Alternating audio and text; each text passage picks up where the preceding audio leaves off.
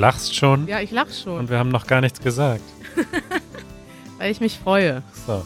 Ja, Manuel, ich bin jetzt hier in Münster. Vielleicht höre ich mich ein bisschen anders an als sonst. Nö, du hörst dich an wie immer. Echt? Ganz die alte. Ich bin in meinem alten Kinderzimmer. Hier habe ich früher gewohnt. Ist das noch so eingerichtet wie früher oder was wird mit diesem Zimmer mittlerweile gemacht? Nee, das ist jetzt unser Gästezimmer. Also wir wohnen hier, wenn wir zu Gast sind. Aber eingerichtet ist es von meiner Mutter. Also ich würde das gerne mal wieder selber einrichten, aber ist nicht. Das Ja. ist ja jetzt nicht mehr meins, ne? Und wenn ich Ja. dreimal im Jahr hier bin, habe ich auch keinen Anspruch auf die Einrichtung. Ja, schön. Ich habe dir eine kleine Reportage mitgebracht, beziehungsweise ich wollte eine große Roadtrip-Reportage machen. Ja. Ich habe das dann aber wie du bei Ikea gemacht. Ich habe nur einmal angefangen. Angefangen und dann aufgegeben. Ja, mir ist dann so müde geworden auf der Fahrt, aber ich glaube, das kommt gleich schon. Spiel mal ab, Manuel. Okay, alles klar. Moment. Okay, läuft. Take number one. Audioaufnahme für später. Hallo, Manuel. Ich bin's, Kari. Ich sitze gerade im Auto auf der A2 Richtung Hannover und ich dachte, ich mache mal eine kleine Reportage live von unterwegs. Janusz und ich, wir sind jetzt seit circa Anderthalb. zwei Stunden, nee, wir sind schon länger, seit drei Stunden schon unterwegs. Und es ist furchtbar langweilig, es ist öde und ich merke wieder, wie sehr ich Autofahren hasse. Ich fahre 140 km/h, die Straße ist gerade, äh, die Wolken hängen am Himmel, draußen sind es 27 Grad, die Sonne scheint und es gibt zwei Sachen, bei denen ich immer einschlafe, egal wie wach ich eigentlich bin. Und das erste ist Bücher lesen oder generell lange Texte lesen. Und das zweite ist Autofahren. Janusz, was sagst du dazu? Ja, wir machen gleich ein Experiment. Und zwar, ich lese Kadri was vor äh, und wir gucken, ob sich ihre Müdigkeit dann verdoppelt. Nee, auf gar keinen Fall machen wir das Experiment. Ich versuche mich irgendwie hier wach zu halten. Allerdings ähm, klappt das nicht. Ich höre jetzt ein bisschen Podcast, das hilft schon mal ein bisschen. Ich rede auch total Ansonsten, äh, das Einzige, was ich jetzt noch machen kann, um mich wach zu halten, ist äh, einen Podcast für dich zu produzieren. Also eine Reportage on the road vom Roadtrip. Langweilig. Jetzt versuchen wir mal ein bisschen Atmo-Geräusche hier aufzunehmen. Janusz, das ist deine Aufgabe. Oh, jetzt gibt's Action. Ja, aber machst du ein Interview mit mir dann bitte bei der Gelegenheit? Nee. Oh, wie schade, Manuel. Jetzt hast du was aber verpasst. Was soll ich dich denn fragen? Ja, was soll ich, wovon soll ich das wissen? Du, du sollst mich mit deinen Fragen überraschen. Äh, ich wollte, dass du mal ein bisschen Audiogeräusche sammelst. Zum Beispiel Fenster runter und von der Straße. Okay, das mache ich gerne. Oh, jetzt gibt's Action.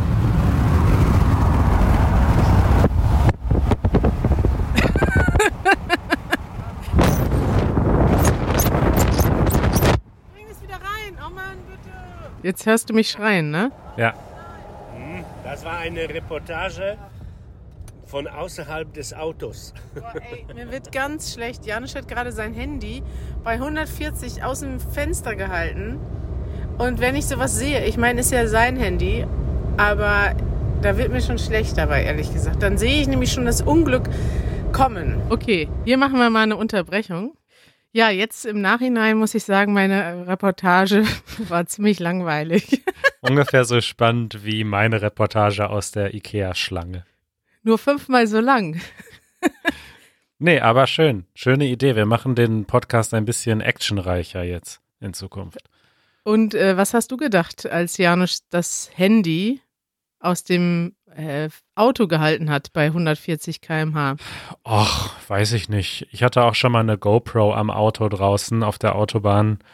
Ähm, insofern, ich denke, das kann man. Ich habe auch schon oft mit dem Handy gefilmt auf der Achterbahn. Also, ich finde, wenn man einen festen Griff hat und das Handy gut festhält, geht das schon. Ja, für mich war das ziemlich viel Drama, aber wenigstens bin ich dann wieder wach geworden, so für einen kurzen Moment. Wie du gemerkt hast, war ich schon halb am Schlafen. So habe ich auch geredet. Ja, das war bisher meine spannendes, mein spannendes Wochenende. Ich, ich mag so Roadtrips ja eigentlich. Man kann singen, man kann viel Podcasts hören, wo man sonst nicht dazu kommt. Also, dass du das so äh, langweilig findest, überrascht mich eigentlich. Das Schlimmste auf der Welt ist länger als eine Stunde Autofahren. Ich finde das sogar okay, wenn jemand anders fährt, aber selber fahren, Ja? da kannst du ja nichts machen. Du Hm. guckst nur in die, auf die anderen Autos. Das ist für mich die größte Zeitverschwendung der Welt. Autofahren. Stell dir mal vor, ich sitze im Zug. Ja. Da kann ich arbeiten, Netflix gucken. Äh, da kann ich auch Podcasts hören, aber ohne dabei irgendwie Ja. mich zu nerven. Dem würde ich dir auf jeden Fall zustimmen. Also mit dem Zugfahren ist natürlich deutlich luxuriöser und schöner. Ja, also das ist immer noch mein großer Traum. Äh, sobald Corona vorbei ist, fahren wir mit dem Zug nach China. Egal wie lange es dauert. Ich liebe es, Zug zu fahren. Ja. Aber jetzt erstmal äh, zu einer nächsten Rubrik, Manuel, auf die ich schon sehnlichst warte. Das nervt. Ja, hatten wir auch schon länger nicht mehr. Richtig. Manuel, nervt dich diese Woche was? Äh, so konkret jetzt eigentlich nicht. Ausnahmsweise mal nichts. Dafür haben wir ganz viele Kommentare bekommen von unseren Zuschauern. Ja. Und zwar haben wir gestern ein neues Video herausgebracht und da, das, der Titel ist, was Deutsche an Deutschland nervt. Ja. Also wir haben Menschen auf der Straße gefragt, was nervt dich an Deutschland? Und äh, ja, was denkst du, was haben die Leute so geantwortet? Äh, Ich weiß es nicht. Ich habe das Video noch nicht gesehen. Ähm, vermutlich alles Mögliche. Erzähl mal ein bisschen. Ja, also ähm, es gab interessanterweise, es gab viele nette, reflektierte Antworten. Also es gibt ja vieles, was einen an Deutschland nerven kann. Aber was ich am witzigsten fand, war, wir haben dann unsere Zuschauer aufgerufen, uns auch zu schreiben, was ihnen an, was sie an Deutschland nervt. Und da kamen so viele Kommentare wie selten. Also Ja. bei den meisten Videos ähm, haben wir weniger Kommentare und hier geht's richtig los. Da schreibt zum Beispiel S-Ams oder Sams. Was mich an Deutschland nervt, ist, dass Restaurants kein kostenloses Wasser haben. Es gibt kein Problem mit Leitungswasser. 61 Likes. Das hatte ich auch schon mal moniert in diesem Podcast in äh, einer Episode unter das nervt. Richtig. Relativ am Anfang. Eric schreibt, was mich an Deutschland nervt, ist unbedingt, dass man nicht alles mit Apple Pay und Kreditkarte kaufen kann wie in England. Das nervt mich auch. Das hatten wir auch schon mal besprochen. Das ist da alles nur abgeschrieben aus dem Podcast hier. Naja, das sind ja universelle Erfahrungen, Manuel. Ja. Die machen, die machst nicht nur du. 42 Likes hat Eric bekommen. Dann schreibt Dimitri, es nervt mich an Deutschland, dass die Digitalisierung relativ schlecht entwickelt ist. Manche Deutsche sind ziemlich skeptisch gegenüber der Digitalisierung und wenn man nach Deutschland kommt, bemerkt man es sofort.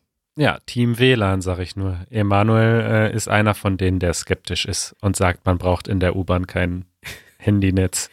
Also zu jedem Kommentar haben wir schon mal eine eigene Episode gemacht. ja, Die musst du jetzt alle verlinken, Manuel, hier in den Shownotes. ja, kein Problem. Denn vielleicht haben wir einige neue Zuhörer heute. Wir haben nämlich im Video gesagt, dass wir ähm, eine ganze Podcast-Rubrik haben, wo wir jede Woche darüber reden, was uns an Deutschland nervt. Ja. Das ist ja fast so, ja? Ja. Und da gibt's jetzt schon, ähm, da gibt's bestimmt einige neue. Willkommen. ja, herzlich willkommen. Dann schreibt Moondust, mich nervt und er hat eine ganze Liste und ich fand die Liste ziemlich gut. Erstens, dass jeder Hobbypolizist ist.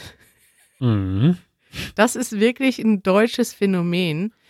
Und ich fand das ganz interessant, das hat Janusz mir mal irgendwann erzählt. Als er nach Deutschland gekommen ist, war das so ein bisschen ein Kulturschock für ihn, dass die Leute in Deutschland also diesen öffentlichen Raum als ihr eigenes betrachten. Und er meinte, so in Polen ist das so gewesen, dass viele Leute auch sich gar nicht so sehr angucken. Man guckt auf die Straße, die Straßen sind grau und ähm, also er hat das damals so empfunden. Er kam ja 1984 im, im da gab es ja noch Sozialismus, da war vielleicht äh, Polen auch ein bisschen kaputter als heute.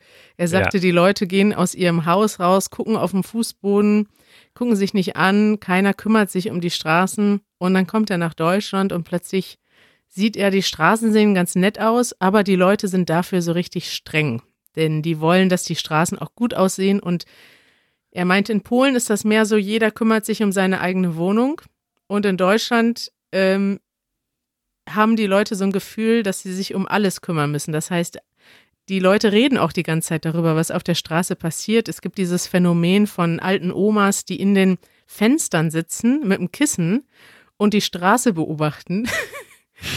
Weiß ja. nicht, gibt es in anderen Ländern vielleicht auch, aber ich finde das typisch deutsch. Und wenn irgendwas falsch läuft, wenn sich jemand nicht ans Gesetz hält oder irgendwie was passiert, dann ist jeder, ja, jeder kümmert sich so ein bisschen darum, dass alles in Ordnung ist.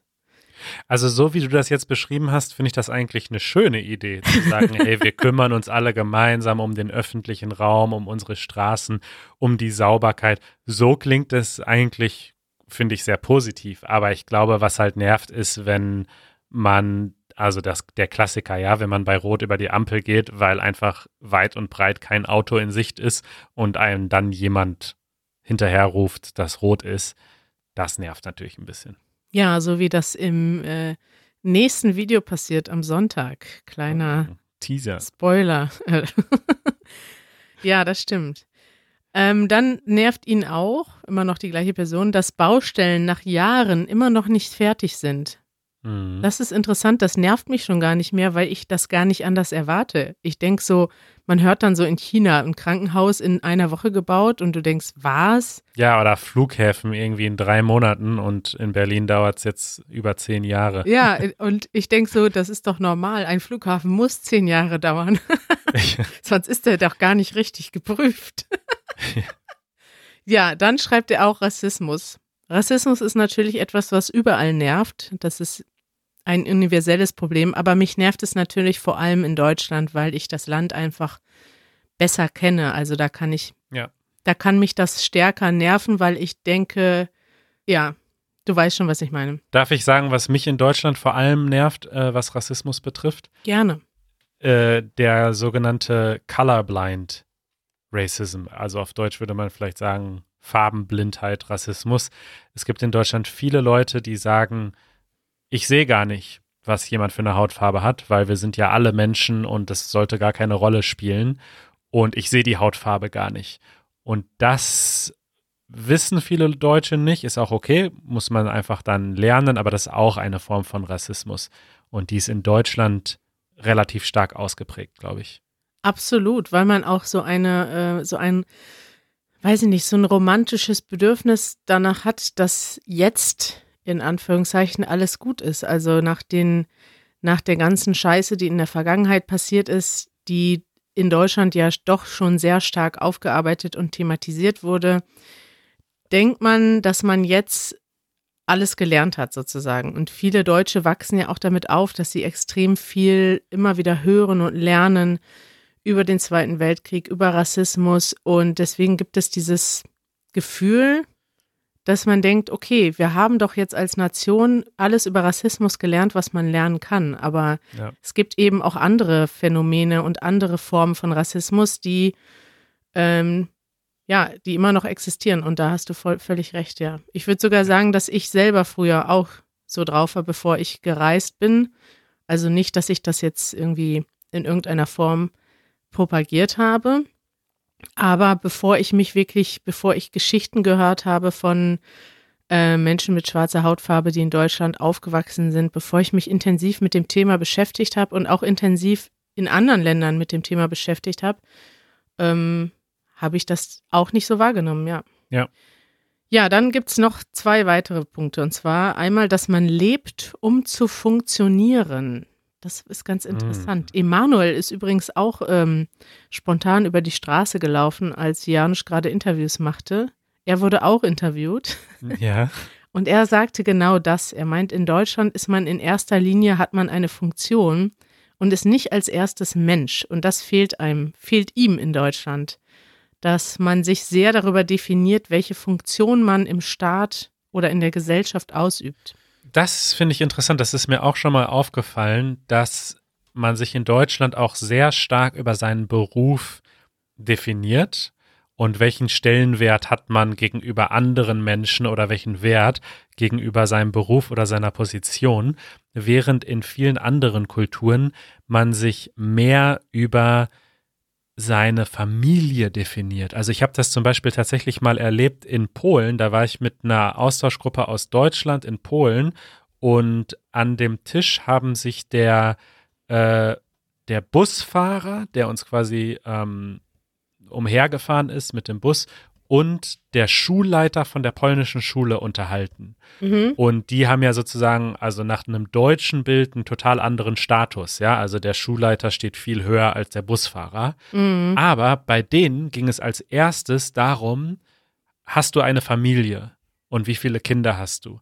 Und da ist sozusagen, also da wäre, die hatten jetzt in dem Fall beide eine Familie, aber wenn jetzt sozusagen der Busfahrer eine Familie hätte und der ähm, Schulleiter alleine wäre, dann wäre sozusagen vom Gefühl her der Busfahrer erfolgreicher. Das weißt du oder das denkst du? Also das denke ich. Also das war so das, das was ich da so mitgenommen habe. Es kommt mir wie eine sehr starke Interpretation vor, weil ich weiß, dass zum Beispiel in Polen Schulabschlüsse und Titel doch mehr zählen als in Deutschland, dass man dort ja. zum Beispiel sich mit ähm, Abschlüssen wie Master oder Magister auch anredet, im Gegensatz zu Deutschland, wo et so mhm. etwas nicht, also ja.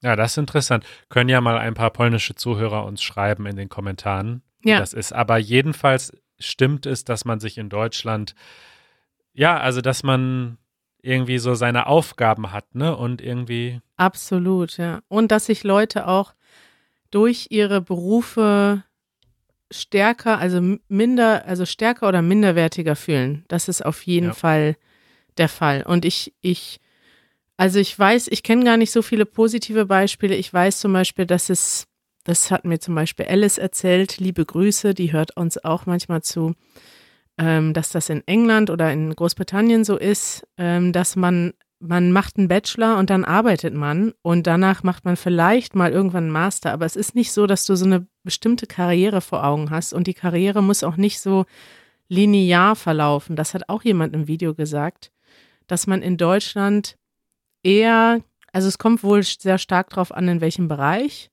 aber in Deutschland ist man wirklich gewöhnt, so bestimmte Schritte zu machen in der, in der Karriere oder im Lebenslauf Während in England oder auch in den USA ist es völlig normal, dass du erstmal, weiß nicht, ein bisschen arbeitest, dann einen Bachelor machst oder erst einen Bachelor machst, dann ein bisschen arbeitest und du arbeitest ja. nicht unbedingt in dem Bereich, wo du deinen Bachelor gemacht hast, sondern äh, das, der Bachelor wird eher so etwa so gesehen wie eine universelle Bildung, ja. die dann eine Eintrittskarte sozusagen ist in viele äh, höhere Laufbahnen, aber nicht, das heißt nicht, wenn du jetzt Politik-Bachelor gemacht hast, dass du nur als Politikwissenschaftler oder Politikberater tätig sein kannst. Ja, ja. Ja, interessant. Okay. Okay, langweilig. Nächstes Thema. Das finde ich auch sehr stark. Das haben einige gesagt. Was Leute an Deutschland nervt, ist eine gewisse Überheblichkeit. Und das heißt, dass mhm. wir denken, dass wir besser sind als die anderen. Meinst du, er meint damit Individuen, also individuelle Menschen sind überheblich oder wir Deutschen sind sozusagen als Kollektiv oft überheblich? Ja, wir Deutschen sind als Kollektiv oft überheblich. Ja. Ja, ich glaube, äh, dass das stimmt. Ja. Ich hatte da so ein, so ein komisches Gefühl bei, weil ich glaube, dass ich da definitiv oft auch Mitschuld war oder bin. Du, du persönlich, Manuel. ja, das ist so dieses. Also du bist Mitschuld an der deutschen Überheblichkeit. Na, wir haben, glaube ich, schon mal darüber geredet, dass ich auf der Weltreise, die ich gemacht habe, oft gemerkt habe, dass ich so einen Drang hatte, Sachen zu verbessern. Und ich einfach so dachte, ey Leute, das kann man doch viel besser organisieren hier. Wieso gibt es denn hier zwei Schlangen in diesem Restaurant und solche Sachen halt. Ja. Und das ist tatsächlich so diese, diese deutsche Überheblichkeit, dass wir denken so, ja, bei uns funktioniert doch alles gut, dann sollte der Rest der Welt das doch eigentlich, also warum machen das nicht alle so wie wir? ja, und das existiert definitiv. Also das existiert nicht ganz, nicht ganz ausgesprochen. Also das wird nicht die, also in Deutschland hütet man sich davor zu sagen, wir Deutschen sind die Besten. Das würde, würde keiner sagen. Und wenn man das sagt, ja. würde das ja sehr schräg wahrgenommen. Also das will man auf, auch aufgrund der Vergangenheit nicht mehr sagen. Aber dieses Gefühl, finde ich, ist trotzdem so ein bisschen da. Nicht in, nicht in dem Sinne, dass man sagt, hier, wir Deutschen sind die Besten und wir möchten gerne wieder die Weltherrschaft haben. Das ist überhaupt nicht so. Aber man hat doch das Gefühl, dass wir die Sachen so gründlich und ordentlich machen. Ja. Und ähm, ja, so wie du auch sagst, dass man denkt, okay, da können sich doch die anderen Länder mal ein Vorbild dran nehmen. Ja, und das wird noch verstärkt dadurch, dass andere Länder dem ja eigentlich zustimmen. Also in super vielen Ländern, also zumindest so in Südamerika habe ich das gemerkt, die schwärmen über Deutschland und die denken so, ja, bei uns läuft alles schlecht und äh, ja. wir sind so unpünktlich und in Deutschland, da läuft alles perfekt. Und dann denkt man sich so, oh nein. und also, sagt das nicht den Deutschen. feiert doch, also ja, ach, je, unterschiedliche Kulturen sind doch toll und müß, es müssen nicht alle Länder so funktionieren wie Deutschland. Ich weiß es nicht. Ja, Deutschland funktioniert halt in einigen Bereichen ganz gut, aber halt auch in anderen Bereichen nicht. Also alles, was Feiern, Spontanität, Emotionen, alles, was ja. schön ist eigentlich, das ja. funktioniert in Deutschland so mittelmäßig. Das, was wir gut können, sind die unangenehmen Sachen, wie zum Beispiel ähm, keine Ahnung, Gesundheitssystem organisieren, Verordnungen machen, Regeln aufstellen, das, was keiner machen will. Ja. Ich weiß es nicht. Wir nehmen das jetzt ein bisschen mit Humor, aber ich sehe das durchaus ab und an auch kritisch, dass ja viele Leute so ein, die haben schon so, eine, so ein gewisses Gefühl, in Deutschland läuft alles gut und das könnten doch, das könnte doch bei allen so sein. Und ich finde das interessant, dass viele Leute das auch so wahrnehmen. Also viele Leute kommen nach Deutschland, weil es eben gut läuft. Und ich kann das ja völlig nachvollziehen, wenn jemand jetzt aus äh, Brasilien oder aus den USA nach Deutschland zieht, einfach weil hier nicht so viel politischer Zwist ist. Oder wenn man aus, weiß nicht, anderen Ländern, wo es gerade große ökonomische Unruhen oder sogar Kriege gibt, nach Deutschland zieht, dann ist das natürlich ein Paradies. Hier ist alles sicher, man kann sich auf der Straße sicher fühlen, man hat irgendwie alles geregelt, man muss sich nicht mit, mit äh, Hass und Korruption rumschlagen. Ja, weiß ich nicht. Mhm. Aber es gibt, ja, es gibt auch negative Seiten, die können wir auch immer mal wieder erwähnen, finde ich, ja. damit die Deutschen nicht denken, dass sie alles gut machen. Das hat mir Brooke irgendwann geschrieben. Sie meinte irgendwann, ja, in Deutschland funktioniert vieles gut, aber die Deutschen sollen bloß nicht wieder anfangen zu denken, sie wären die Besten in der Welt. Also ich weiß nicht mehr, wie sie das wörtlich gesagt hat, aber ähm, das ist eine gefährliche Mischung. ja, und ich denke, in Skandinavien zum Beispiel gibt es viele Dinge, die wir uns abschauen könnten, was die Sozialsysteme betrifft und das, das äh, Bildungssystem und so weiter. Und da habe ich nicht das Gefühl, dass jetzt die Schweden oder Dänen so wie wir immer so sagen, ja, guck doch mal, wie wir das machen, so. Also habe ich nicht das Gefühl, dass die so eine Überheblichkeit dabei haben, weißt du? Die machen ja. einfach ihr Ding und fertig. Glaube ich auch nicht. Also ja, in, in darüber weiß ich tatsächlich zu wenig, aber es ist ganz interessant, dass man ja immer positive Vorbilder sucht. Also das ist ja auch interessant, dass man ähm, wir gucken zum Beispiel immer nach Skandinavien, viele andere Leute auch, aber in Skandinavien, in den skandinavischen Ländern läuft ja auch nicht alles perfekt. Und so ist das eben ja.